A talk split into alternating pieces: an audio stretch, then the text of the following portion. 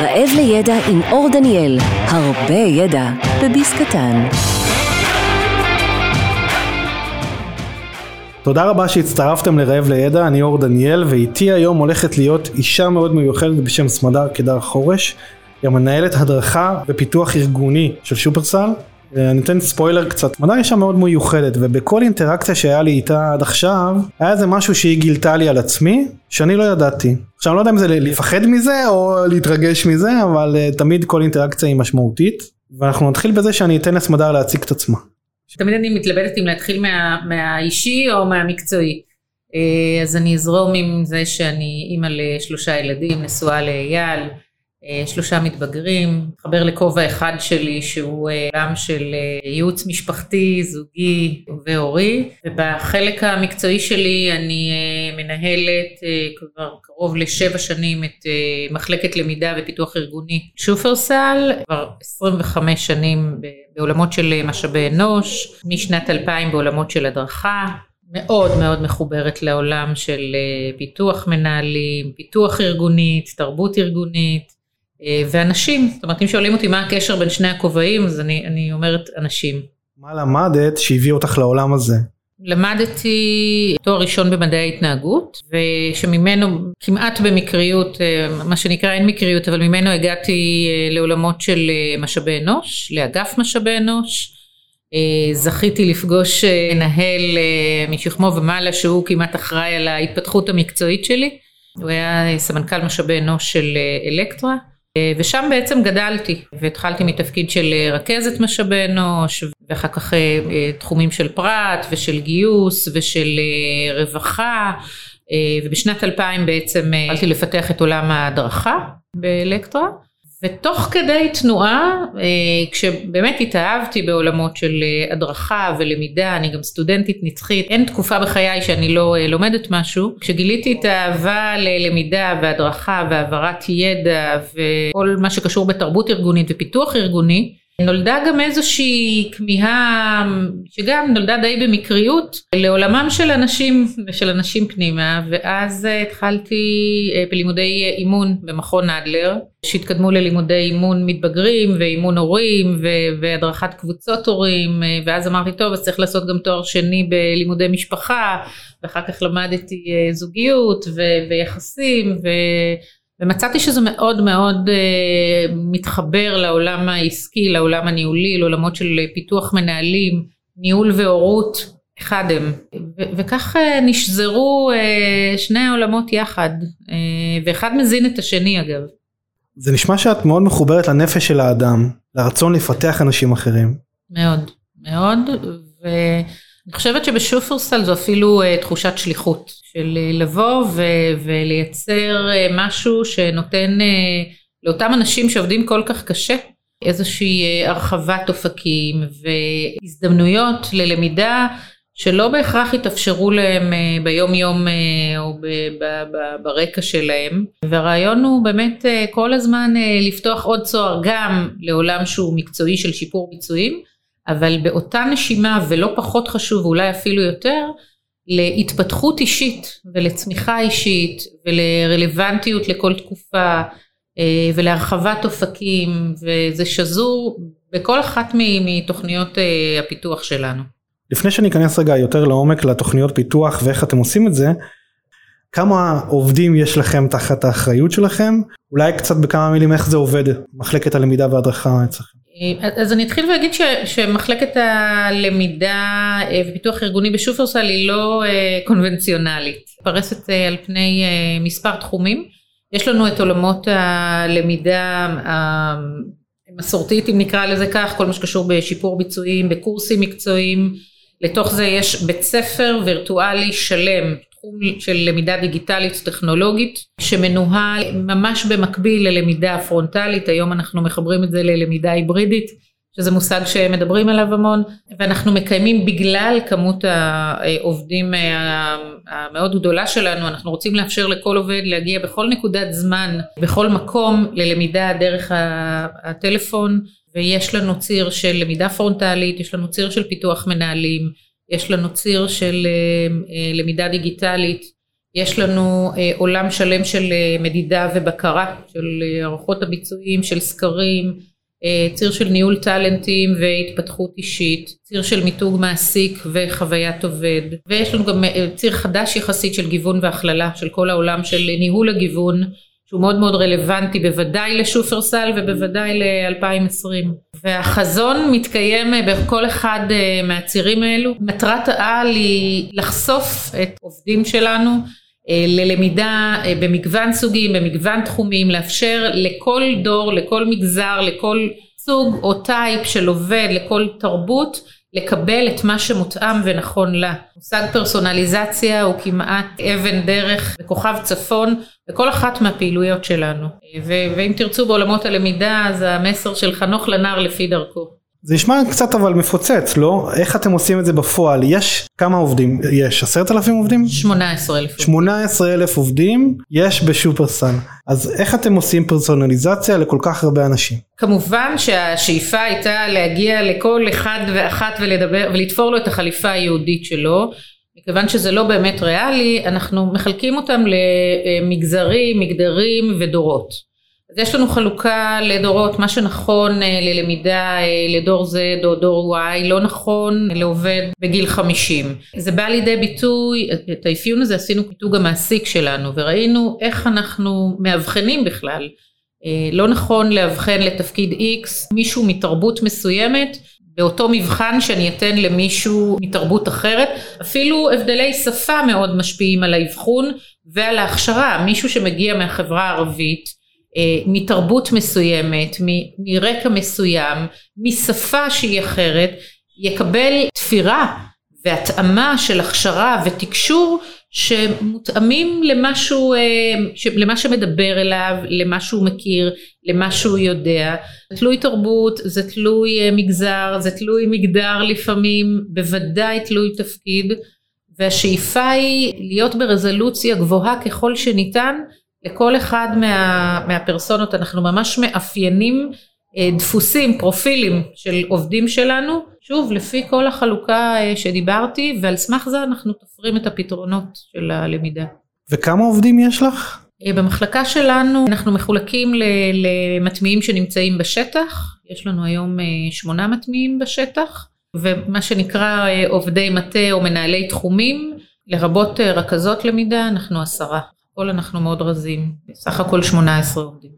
18 עובדים אבל יש לכם מודל הפעלה שבעצם אתם עם הרבה ספקי תוכן והרצאות? כן, אני, אני מאוד אוהבת לעבוד עם ספקי תוכן אה, מכמה טעמים. אחד, מאפשר התמחות מאוד גבוהה. אני מאמינה שלכל אחד יש את הפורטה שלו והוא יכול לתת את ה... את הנישה וההתמחות אה, והידע המאוד מאוד ספציפי שלו. ושתיים, זה מאפשר אה, איזשהו אה, גיוון והפריה הדדית, אני אוהבת לחבר בין ספקים, ויושבים אצלי ספקים מארגונים מאוד גדולים ביחד על שולחן אחד, אנחנו חושבים ביחד, אנחנו יוזמים ביחד, אנחנו יוצרים ביחד, מכבדים אחד את השני, יש שפע, יש עבודה לכולם. ובעצם ההפריה והחיבור הזה של יועצים מכל מיני תחומים מאפשרים לנו כל הזמן להיות אה, חדשניים, להבין, להיות בבנצ'מארק ולדעת מה קורה בארגונים אחרים, אה, להביא דברים אחרים לתוך הארגון שלנו, להתחדש, ליצור, אני מוצאת בזה רק יתרונות. מה האתגר הכי רציני שיש לך במקצוע שלך ומה האתגר של שופרסל בתקופה של הקורונה? קודם כל אתגרים תמיד יש. אני אגיד אפילו כשהגעתי לתפקיד האתגר הראשון הוא למתג את מחלקת למידה ופיתוח ארגוני כחלק בלתי נפרד מהעבודה ומההתפתחות של מנהל. ויום הדרכה הוא לא יום רווחה, הוא לא יום של fun, אה, הוא לא רק, בסדר? זה בסדר שיהיה גם fun, אבל אה, בראש ובראשונה זו עבודה לכל דבר, זה חלק אינטגרלי מעבודה. כל מנהל וכל עובד חייב להיות בלמידה מתמדת כדי לעמוד בסטנדרטים, כדי להתפתח אפילו התפתחות אישית. ואני תמיד אומרת שמנהל שעשה קורס ניהול לפני חמש שנים, חייב כל הזמן להתעדכן ולהפוך, אם תרצה שם, שם המשחק הוא רלוונטיות, ולכן התפקיד שלנו הוא שים אותם כל הזמן במקום שבו הם יהיו רלוונטיים לתקופה ולאתגרי התקופה. אז אחד זה באמת אה, למתג את המחלקה ככזו שאנשים ירצו להגיע, שלא יחשבו שהנה עכשיו מישהו מפריע להם בעבודה או שזה תקוע להם או שמאלצים אותם להיות שם. המטרה היא לא לקחת להם את הטלפונים אה, בתחילת סשן, אה, אלא שהם ירצו לנתק את הטלפונים, שהם ירצו להיות שם, שהם יבחרו להירשם ליותר סדרות, שהם ירצו אה, להיות בלמידה והתפתחות, שהם יבינו את הערך מבלי ש, שנצטרך לשווק את זה. ושוב, גם אני צריכה כל הזמן להיות רלוונטית ולהתחדש ולייצר ערך מוסף. כי אם אני עושה עוד מאותו דבר, זה הופך את זה כבר לפחות אטרקטיבי. אז מצד אחד יש לי המון מתחים, כי מצד אחד אני רוצה לעשות תהליכים אה, ארוכים עם המשכיות, אה, איזשהו קשר בין, אה, או תלת שנתיים וכולי. מצד שני אני כל הזמן רוצה להתחדש וליצור ולעשות דברים חדשים, מבלי לפגוע ב- ביסודיות ובהמשכיות וב- ובתהליכים שאנחנו עושים. יש את המתחים של חברה מסורתית שקיימת כבר 60 שנה עם תרבות של חברה מסורתית מצליחה ומובילה.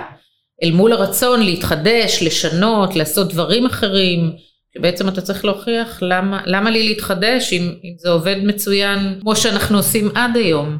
כל הזמן אה, להיות בשוק של אה, המון תחרות. זאת אומרת התחרות אה, של העובדים שלנו בסניפים עצמם היא תחרות מאוד מאוד גבוהה. אה, ולייצר את המחויבות והחיבור הרגשי הזה לעובד שיכולים להציע לו עוד שני שקלים במקום אחר אתה יכול למצוא את עצמך אה, בלעדיו אה, למחרת. להתנהל בשוק שהוא לא חברת הייטק שיכולה להציע אה, מכוני כושר ו... וספא, אלא תחת תנאים שהם בגדול משכורת מינימום ואולי קצת יותר, לייצר משמעות שהיא מעבר לשכר, לייצר ערך מוסף שהוא לא השכר, ולהמציא את עצמך בתקציבים מאוד דלים, זו לא אה, אה, חברה עם, אה, אין לי תקציבים אה, אה, של מייקרוסופט וגם לא של גוגל, ועדיין להמציא את עצמי כל הזמן, ו, ובתקציב אה, ותחת האילוצים של שעות עבודה ושל תקציבים, לייצר כל הזמן אה, חדשנות, אטרקטיביות, עניין, זה נשמע לי כמו אתגר את יודעת שיש בהרבה מחלקות אה, למידה של נכון. להתמודד עם תקציב יחסית מוגבל לעומת כן. זאת כל כך הרבה פערים או מתחים שצריך לטפל בהם בבחינה של הלמידה והפיתוח הארגוני. מה שמעניין אותי אבל איך עושים את זה באמת את יודעת מה הסוד לארגון של 18 אלף עובדים איך את מתעדפת פה את הדברים? איך את יודעת לשים, איך את מזהה מה חשוב יותר? מה... אז, אז קודם כל נכון, אני תמיד רוצה לעשות יותר ממה שאפשר גם בקפסיטי וגם ממה שהתקציב מאפשר, ואני חושבת שזאת נקודה מצוינת להיות בה. זאת אומרת, הרעב הזה והרצון להיות, לעשות כל הזמן יותר, הוא מה שמתחזק אה, אה, את העובדה שאני אה, מעל 20 שנה בתחום הזה ועדיין מגיעה כל בוקר מוטיבציה ענקית ועם רצון לעשות ולהשפיע וליצור ולחדש ואין יום אחד ש, שבו אני לא מוצאת שלמדתי משהו חדש או שיש לי איזשהו נקודה שבה אני באיזושהי תחושת שחיקה. למרות שלא הכל ורוד. ואני חושבת שמה שהכי חשוב זה קודם כל לכל בן אדם ברמה האישית ברמה הניהולית אה, לסמן את כוכב הצפון שלך. ו- ומה השליחות שלי? למה אני הגעתי לארגון הזה? לא, לא סתם הגעתי לארגון הזה ולא סתם כל בן אדם מגיע למקום שבו הוא מגיע. יש לו איזשהו תפקיד או שליחות מעבר לשכר ומעבר לתנאים ו- ומעבר אה, אה, לכל מה שמסביב. יש איזושהי תחושת שליחות ומשמעות וכשאני הגעתי לארגון סימנתי לעצמי שלושה צירים שבהם אני רוצה אה, אה, לעשות, להתנהל או, או לעשות איזשהו שינוי אחד. אמרתי לעצמי שאני רוצה שהעובדים של שופרסל יהיו מאושרים בגבולות הגזרה שלי, במקום שאני יכולה אה, להשפיע. אני רוצה אה, לייצר התפתחות מקצועית לצד התפתחות אישית. והנושא הזה של התפתחות אישית הוא ממש אה, קו מוביל בכל אחת מהפעילויות שאני עושה.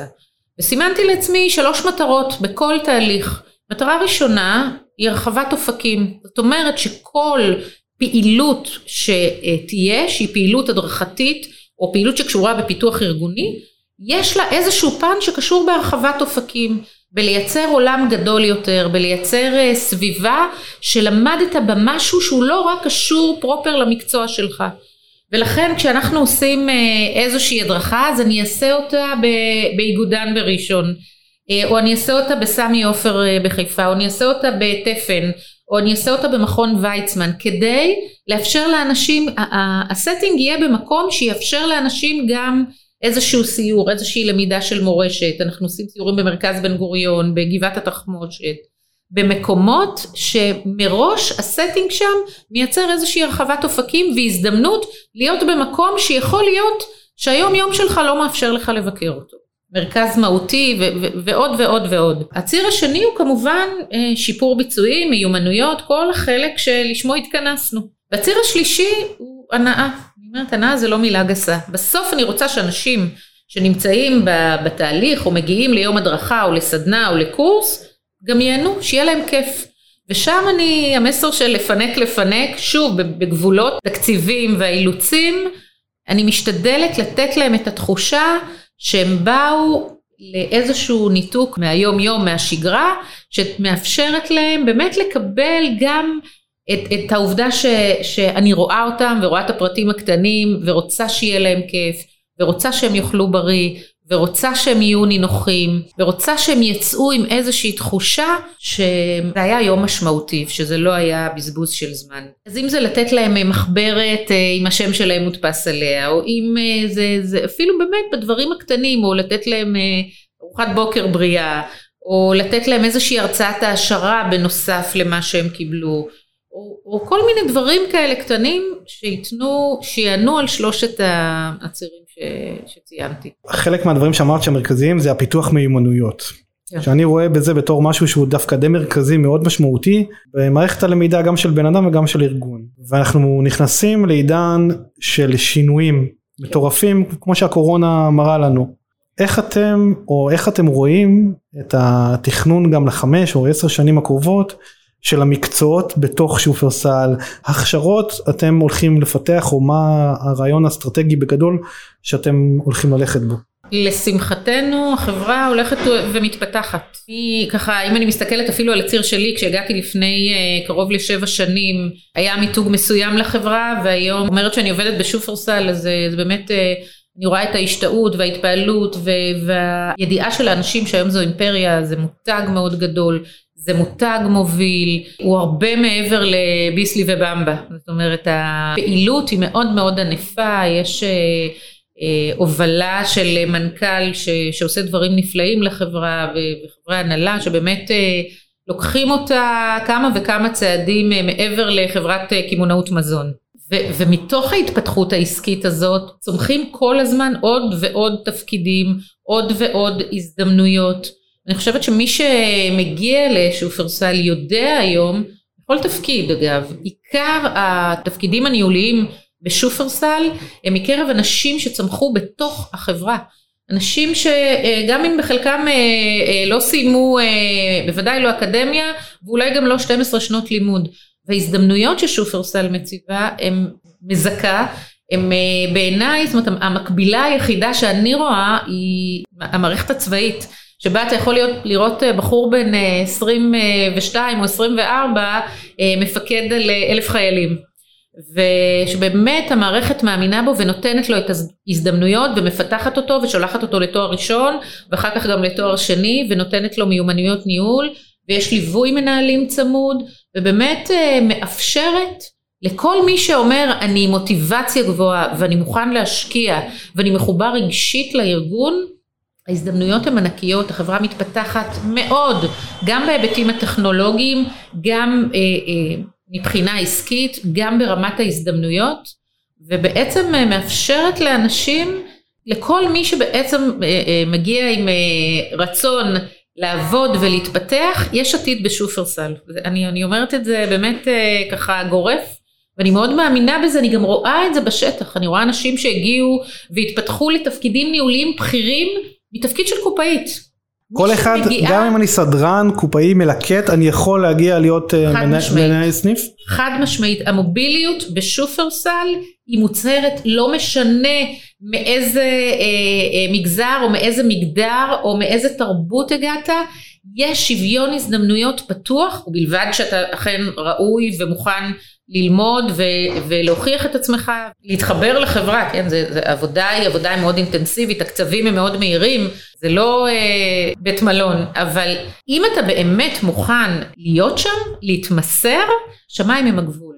והראיה היא אנשים שבתפקידים בכירים מאוד, שצמחו מרצפת החנות. ובעיניי זה מקסים, ולכן אני אומרת, גם כשמדברים על זה שמחר יהיו קופות אה, עצמיות ושיהיו אה, מרכזים טכנולוגיים ורובוטים וכולי, אני חוזרת ואומרת, ולא רק אני אומרת, זו אמירה ניהולית, שמי שבאמת רוצה להיות בשופרסל ומגיע עם מוטיבציה גבוהה, והוא אכן טוב לחברה, החברה לא מוותרת על אף עובד טוב שלה ויכולה להיות לו עבודה מהיום ועד הפנסיה. מה הקשיים הארגוניים הגדולים ביותר שאתם עומדים בפניהם בתקופת הקורונה? נגיד בואו בוא ניקח מתקופת הקורונה ואילך מה היו הקשיים הכי גדולים? אני בטוח קודם כל שכל ההכשרות הפרונטליות התבטלו או שעברו להיות דיגיטליות. איך עשיתם את ההתאמות האלה איך אתם עושים התאמות של קליטה של עובדים חדשים? אני מניח שגם בגלל כל הטירוף של תודעת המחסור היהודית מה שנקרא אנשים קנו כמו מטורפים והייתם צריכים לגייס עוד מלא עובדים. איך התמודדתם עם כל האתגרים האלו הקשיים האלו?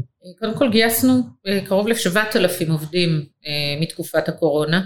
העומסים היו מטורפים ועדיין אמנם יש איזושהי רגיעה בהיסטריה שהייתה עדיין עומסים מטורפים וזה גם עומס מצטבר על עובדים ועומס מצטבר כידוע מייצר שחיקה. ושחיקה אה, לא מטופלת מייצרת נטישה ומייצרת מרמור לפעמים. בעצם אחד, ה, אה, אחד הדברים העיקריים שאנחנו מסמנים לתוכנית העבודה הקרובה זה הטיפול בשחיקה ובחוסן הנפשי. שאגב אני חושבת שנדרש היום מכל אה, תושב לא רק בארץ אלא גם בעולם אני חושבת שהחוסן שלנו או הסבלנות שלנו והיכולת שלנו להכיל את האירוע הזה אה, הולכת ואוזלת, רואים שלאנשים כבר אין יותר כוח להיות בבית, להיות תחת הסגר, להיות תחת ההגבלות, לא לעבוד ולשמחתי אה, עובדי שופרסל התברכו בלהיות מוגדרים אה, בהגדרה המאוד בעייתית בעיניי של עובד חיוני ולעבוד, זאת אומרת אנשים עבדו כל התקופה הזאת, אף אחד לא אה, ישב בבית. ועם זאת זה, זה ייצר אתגרים אחרים כמו אתגרים של שחיקה, אתגרים של הידבקויות, של פחד לעבוד במקום שהוא כל כך חשוף, שנמצאים פה כל כך הרבה אנשים ואתה צריך להבטיח את בטיחותם ואת בריאותם של העובדים שלך אולי יותר מתמיד. אתה צריך להבטיח רמת שירות גבוהה יותר כי כולם uh, הלקוחות על פתיל קצר יותר. יש אווירה, מעין אווירת נכאים כזאת uh, במדינה בכלל, שמשפיעה על כל מקום וכל סניף של שופרסל הוא מיקרוקוסמוס של uh, מדינת ישראל. ואתה רואה שם הכל ואתה חווה שם הכל ושומע את התסכולים ורואה את האווירה וצריך להתנהל תחת כל המציאות הלא פשוטה הזאת. בנוסף הכשרנו כמות גדולה של אנשים, גייסנו כמות גדולה וצריך גם להכשיר אותה והכשרה צריכה להתבצע במנות קטנות יותר כי אי אפשר פשוט בכיתה אה, עשרה אנשים אפילו ונדרשנו לייצר בזמן קצר אבל לא לייצר מאפס ועל כך אני מודה ש... את התשתיות שלנו ללמידה מקוונת התחלנו הרבה לפני הקורונה. בגלל האילוצים של אה, כמות כזו גדולה של עובדים ביחס למחלקת אה, למידה והדרכה כזו רזה שלא מאפשרת לנו לעשות אה, שיעורים פרטיים ולכן המטרה הכמעט ברורה שלנו ביום יום היא כל הזמן לייצר פתרונות למידה בכל זמן בכל מקום לכל עובד למידה אישית עד כמה שניתן. אז עם התשתיות היינו מוכנים עוד קודם אולי אה, עיבינו אותם, אולי התאמנו אותם אה, לזום, לפיתוחי מנהלים, המסר היה לא מורידים את השלטר. גם בתקופת הקורונה היה לנו חודש חודשיים ככה של אה, הלם כמו של כולם, אבל מהר מאוד אמרנו אנחנו לא מורידים את השלטר גם לא במחלקת הדרכה ופיתוח ארגוני, משדרים עד כמה שניתן או מנסים עד כמה שניתן להיות עסקים כרגיל אגב, גם כדי להניע את גלגלי המשק ולאפשר ליועצים והספקים שלנו להמשיך ולעבוד, זה, זה היה גם שיקול בלתי נפרד במסגרת האחריות החברתית אה, של ארגון כזה גדול, וגם כדי לאפשר דווקא בתקופה כזו מורכבת, פתרונות של למידה, פתרונות של אה, הכשרות ומיומנויות וליווי של מנהלים שמצאו את עצמם מול אתגרים חדשים, מול מציאות מורכבת, מול עומסים מטורפים, לא יכולנו שלא להיות שם. מחלקת הדרכה ופיתוח ארגוני, אה, כחלק מאגף משאבי אנוש, לא יכולה לא להיות באירוע כזה, לא יכולה לצאת לחל"ת. עולות לי הרבה שאלות אז אני אתחיל עם השאלה הראשונה. אז זה נראה שיש למחלקת למידה ופיתוח ארגוני משקל מאוד רציני בשופרסל בארגון. איך הצלחת להביא את זה למצב שבאמת יש לך חלק בשולחן של מקבלי ההחלטות?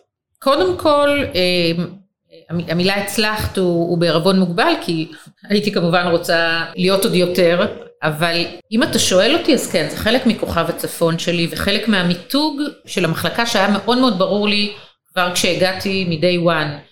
המסר היה אני לא ספק, אני לא חברת הפקה, אני לא קבלן אה, כוח אדם של אה, מדריכים, אלא אני שותף אסטרטגי. ולא יכול להיות שיש תהליכים משמעותיים שקשורים לביזנס ואנחנו לא נהיה שם. לא יכול להיות.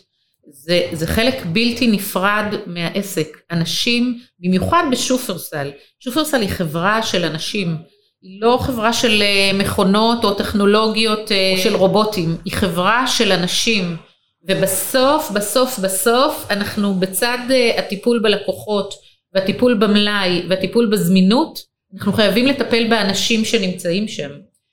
ולשמחתי יש הכרה והוקרה לזה, ומקבלי החלטות מבינים, אולי יותר מתמיד, שזה הולך אה, בד בבד והסלוגן שלנו לפעילויות ההנהלה ולבניית הנהלות ולכל הסשנים שמתנהלים ולפורום עמיתים נקרא חושבים אנשים.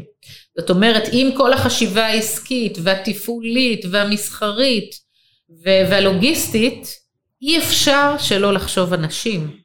יש לנו סלוגן שאומר בני אדם לפני הכל סלוגן שהמציא אותו או לא המציא אותו, מתנהג אותו סמנכ"ל משאבי אנוש, שאומר קודם כל שיהיה לך BA בן אדם, תהיה בן אדם לפני לפני לפני הכל.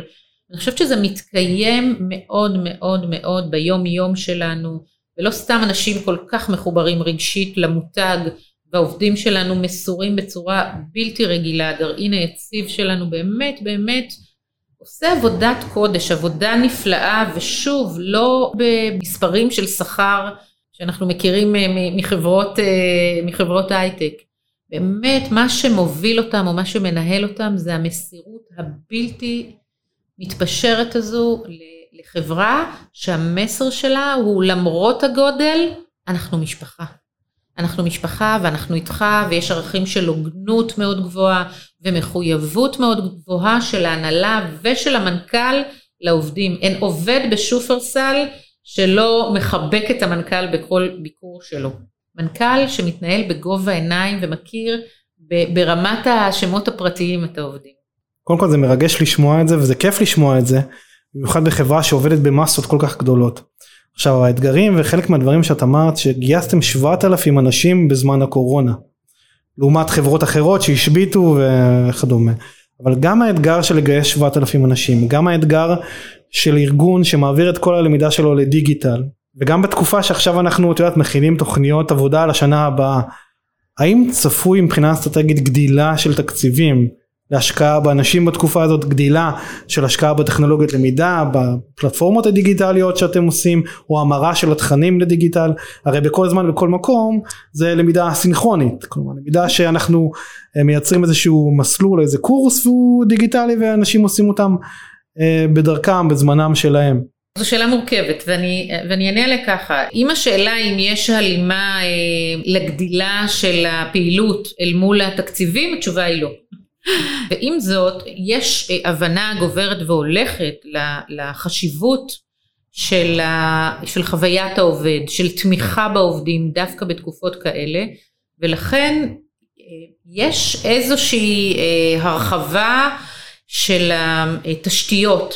בהתפתחות הטכנולוגית אגב, שופרסל לא נופלת מכל חברה דיגיטלית טכנולוגית, יש הרבה דברים שאנשים לא רואים כשהם נמצאים בחנויות, אבל שנעשים מחלקת אה, מערכות מידע ודיגיטל שלנו מאוד מאוד מאוד מפותחות. אולי רואים את זה חברי המועדון שלנו בכל הפרסונליזציה של אה, מועדון הלקוחות ושירות הלקוחות והתפתחות של המותגים.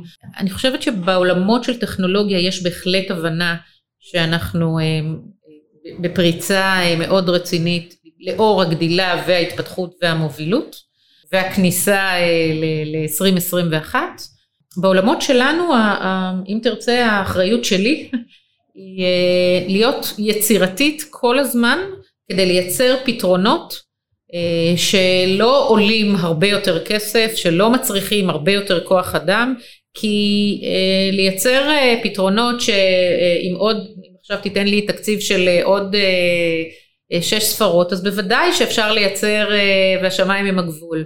אבל החוכמה הגדולה של בעיניי של כל מנהל ובפרט מנהל הדרכה ופיתוח ארגוני שיושב על התקורות זה להצליח לברוא ולהמציא מחדש תחת המגבלות של התקציב, תחת המגבלות של כוח אדם, אני לא וולמארט ואני לא יכולה לאפשר לעצמי 200 איש במחלקת הדרכה ופיתוח ארגוני ואני כל הזמן צריכה להיות מספיק יצירתית בשביל לעשות את ההתאמות שלי ולהמשיך להיות רזה, זה, זה ככה מאוד מאוד מנהל אותי, לעשות יותר בפחות.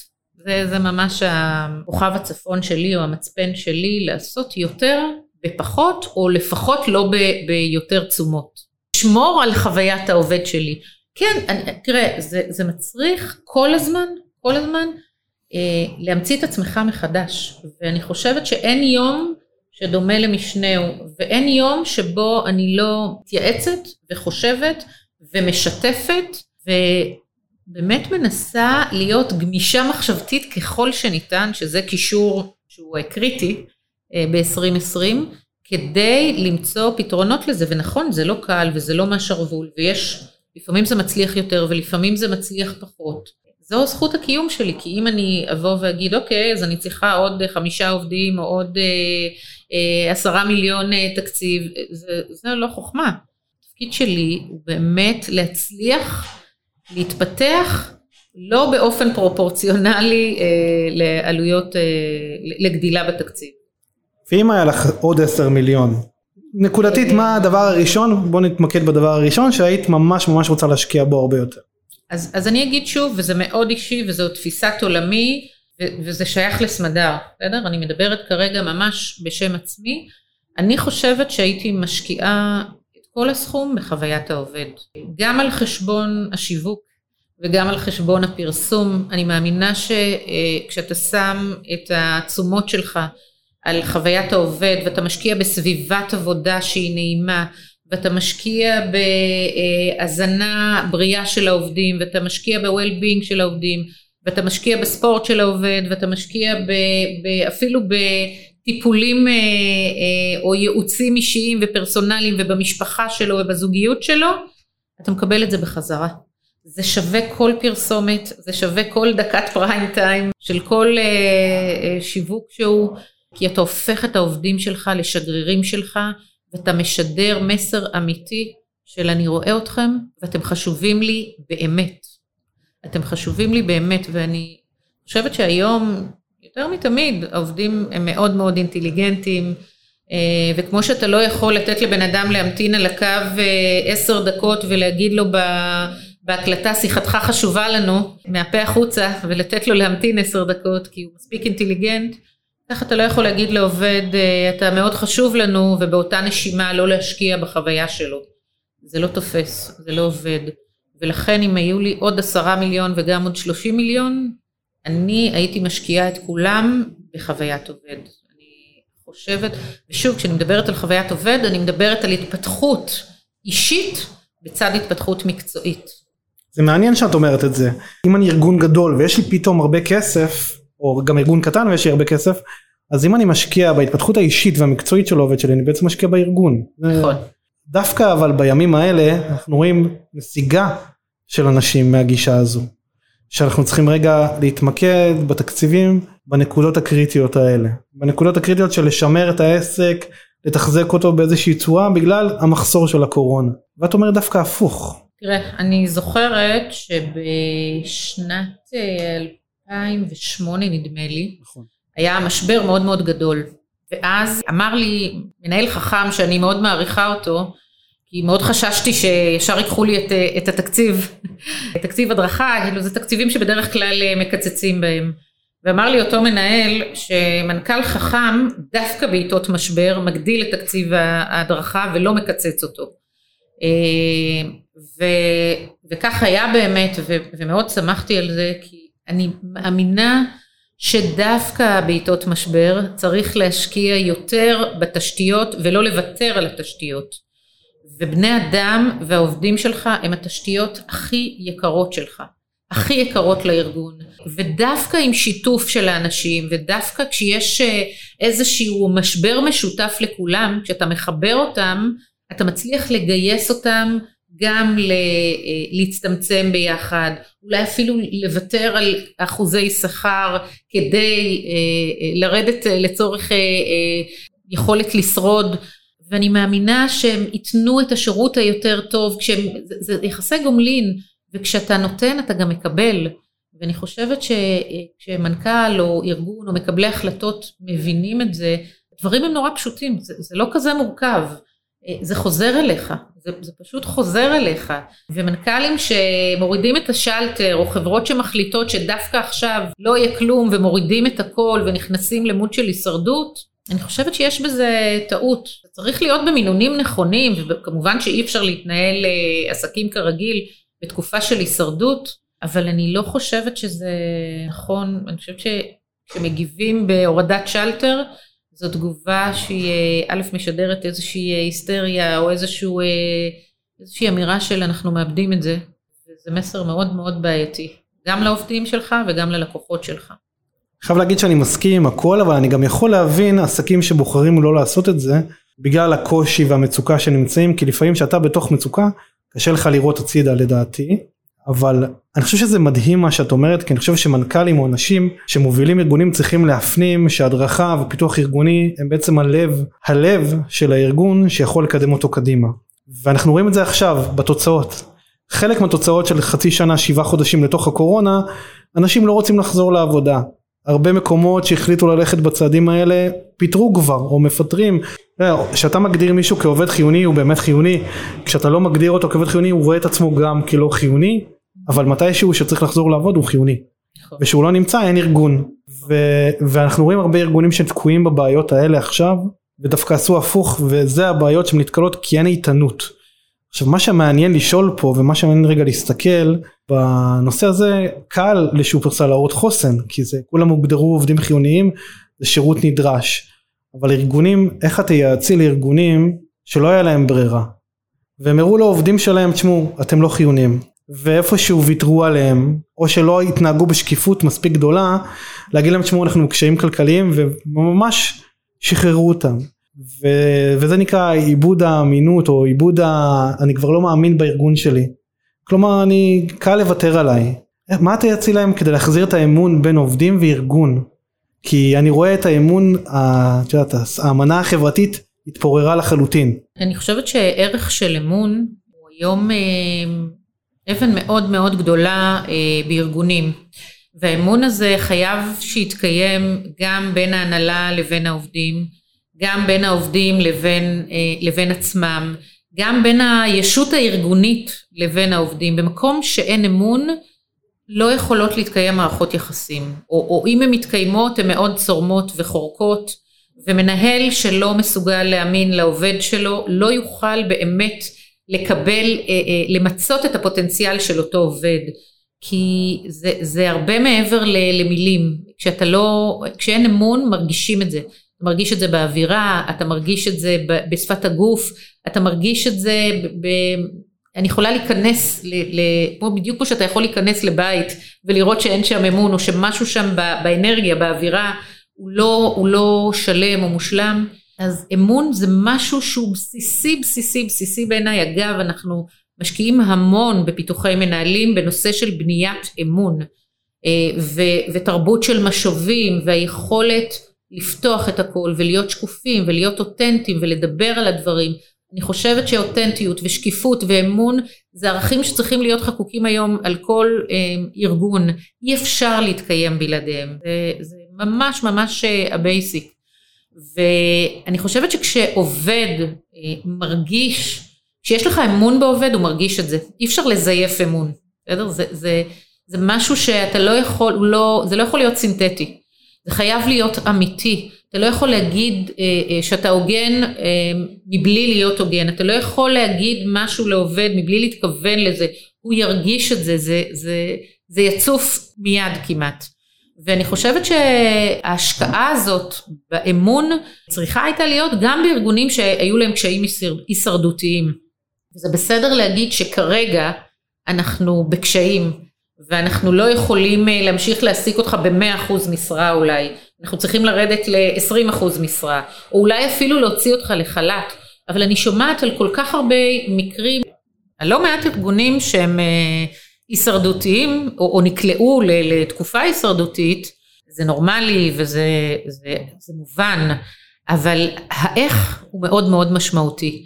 אה, ויש לי חברה שעבדה במספר שנים בארגון אה, מאוד נחשב, בעל אמצעים, ובתקופת הקורונה אה, כנראה שהם נקלעו לקשיים, הוציאו אותה לחל"ת, ושבעה חודשים היא לא שמעה מהם, אף אחד לא מדבר איתה.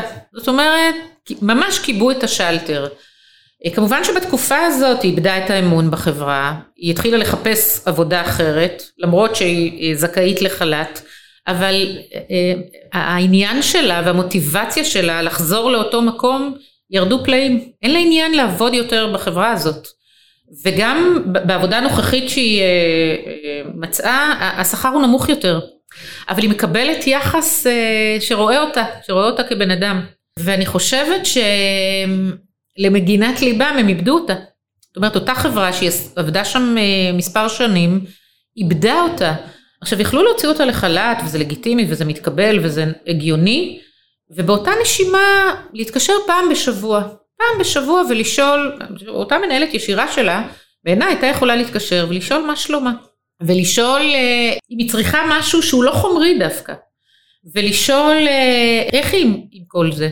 ולגלות אה, יותר אכפתיות, פחות מכניות או אם תרצה פורמליות של יש טופס, צריך לחתום עליו, יוצאים לחל"ת, צריך ללכת לחתום בביטוח לאומי, זה דברים מאוד מאוד קטנים אבל זה מה שעושה את ההבדל בסוף. ואני חושבת שגם החברות שלא יכלו לאפשר לעובדים שלהם אה, להמשיך ולעבוד, אה, אחד המושג לא חיוני הוא נוראי בעיניי, כי אין אדם שהוא לא חיוני, אין, אין מושג כזה בכלל. שתיים, החיבור האנושי שבסוף עליו מושתת הכל, כי כולנו בסוף בסוף בסוף מונעים על ידי לב ואנחנו בני אדם וכולנו רוצים שיראו אותנו וכולנו רוצים עידוד וכולנו רוצים הכרה וכולנו רוצים מילה טובה. ו, ודווקא בתקופה הזאת, אני חושבת שחלק מה, מהחוסן של חברות ש, שנפרדו מעובדים, היא לשמר את האנושיות, לשמר את האכפתיות, אה, את העידוד, את התחושה שזה זמני, זה יחלוף, ואנחנו נצלח את זה ביחד. זאת אומרת, לתת איזושהי תחושה של תקווה, שאם תרצה זה בעיניי הדבר שהכי חסר היום, התקווה הזאת ש... שזה זה ברור לכולנו שזה זמני, זה יושב אצל כולנו איפשהו שזה ייגמר הרי מתישהו. אה, אבל אני, אני צריך לפעמים לדעת שתן לי את התקווה הזאת, שזה ייגמר, ואז אנחנו נחזור ונעשה ו, וניצור ו, ונמכור וניתן שירות וכולי. אני חושב שאתה הבן אדם הכי מתאים גם לשאול אותו בתור יועצת זוגית, אבל אמון שהופר האם אפשר לתקן? כמו כל דבר, הרבה יותר קל להרוס, ב, ב, די בקלות אפשר להרוס אמון, ולהחזיר אמון זה תהליך. ואני תמיד אומרת גם לזוגות שחלילה הייתה שם בגידה, שזו אה, שנה של אה, רכבת הרים. וכמו ברכבת הרים יש אה, הזדמנויות, אבל, אבל יש גם סיכונים. ואו שזה נגמר לגמרי, עם עבודה כמובן, ואו שזה דווקא אה, אה, פורץ דרך ולפעמים זוגות כאלו אה, פתאום מגלים את עצמם והקשר הופך להיות הרבה הרבה יותר טוב ופתאום הם מגלים את ההזדמנויות שהם לא גילו קודם. אז אם עובדים בזה וצריך לעבוד באמון וצריך לבוא עם המון אותנטיות ונשמה כי אי אפשר כאמור לזייף אמון אבל אם באמת רוצים ואם באמת נותנים לצד השני וכל אחד מפקיד את ההפקדות שלו וגורם לצד השני להאמין שהוא באמת שם ובאמת רוצה, זאת אומרת צריך לרצות, אני חושבת שאפשר, שאפשר לבנות בחזרה, זה לא פשוט, זה לא נעשה ביום, לפעמים גם יכולות להיות, יכולים להיות הרבה באמפרים בדרך, אבל אני חושבת שעם לב פתוח ורצון אמיתי והוגנות ואותנטיות ושקיפות, זה אפשרי. אז מה את חושבת שיקרה שהילדים שלך יהיו כבר יעשו קריירה בעולם ההדרכה והפיתוח הארגוני? אה, קודם כל אני, אני, זה מתחבר בכלל לעולמות הלמידה שבעיניי אה, יקבלו תפנית.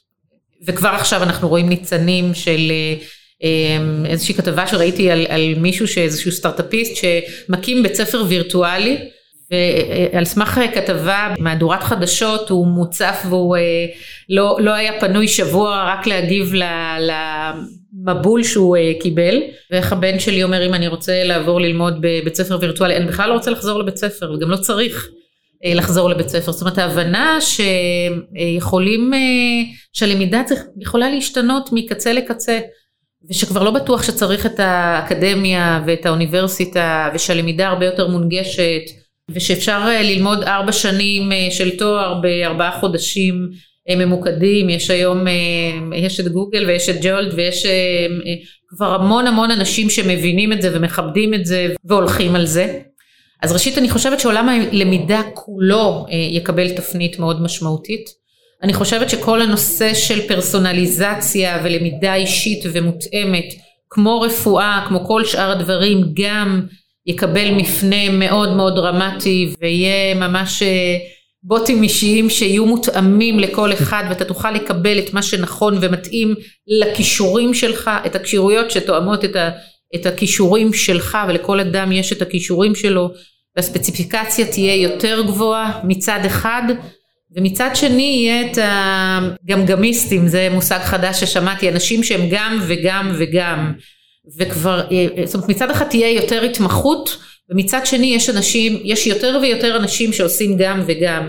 ואם לפני עשר שנים הייתי צריכה לגמגם ולהגיד שיש לי שתי קריירות אז היום אני אומרת את זה בגאווה שאני גם וגם ורוצה להיות עוד, אם, אם אפרופו אתה שואל אותי מה אני רוצה בעוד עשר שנים אז אני רוצה להיות גם וגם דברים נוספים. ככה מה שנקרא יש בי רעב לעוד להתפתח גם בציר האישי בעוד תחומים שמאוד מאוד מעניינים אותי ו- ואני לא רוצה לוותר על הדברים שאני עושה היום, אז אני רוצה להיות גם וגם וגם וגם, ובאותה נשימה להתעמק בכל מה שאני עושה ולהיות מצוינת ומובילה וחדשנית ויצירתית ופורצת גבולות בכל דבר שאני עושה, בכל תחום שאני עושה. ולהשפיע, אני רוצה להשאיר חותם, אני רוצה לדעת ש... שהשארתי איזשהו חותם בעולם הזה או שעשיתי משהו שהשפיע על הרבה אנשים. שלא סתם באתי לפה ל-70, 80, 90 שנה. 120. הלוואי, רק בטוב. אז אני רוצה להודות לך סמדר על השיחה הזו, ואני מקווה שגם את נהנית ממנה. מאוד, אתה מקסים והיה לי כיף, ותודה רבה. אז תודה רבה. שיגמר כבר הסיוט הזה, שנחזור להיות uh, נורמליים ונחגוג בבתי קפה וניסע לפריז, ונראה את אמילי לא רק על המסך. אוקיי, אז שמעתם את האיחולים אה, של סמדר, אז אנחנו רוצים להגיד לכם תודה רבה שהצטרפתם, ונתראה בפרק הבא. תודה. רעב לידע, פודקאסט בו אור דניאל מביא נגיסי ידע בעולמות הלמידה, הטכנולוגיה והיזמות. לומדים מארכיטקט למידה שעשה קריירה מללמוד. הצטרפו לחוויה שלא רק תעשיר את חייכם, אלא גם תיתן לכם את הידע, כלים, כישורים ומיומנויות להצלחה. מי שלומד גם נהנה וגם מצליח. תוכן מבית לרנטק.co.il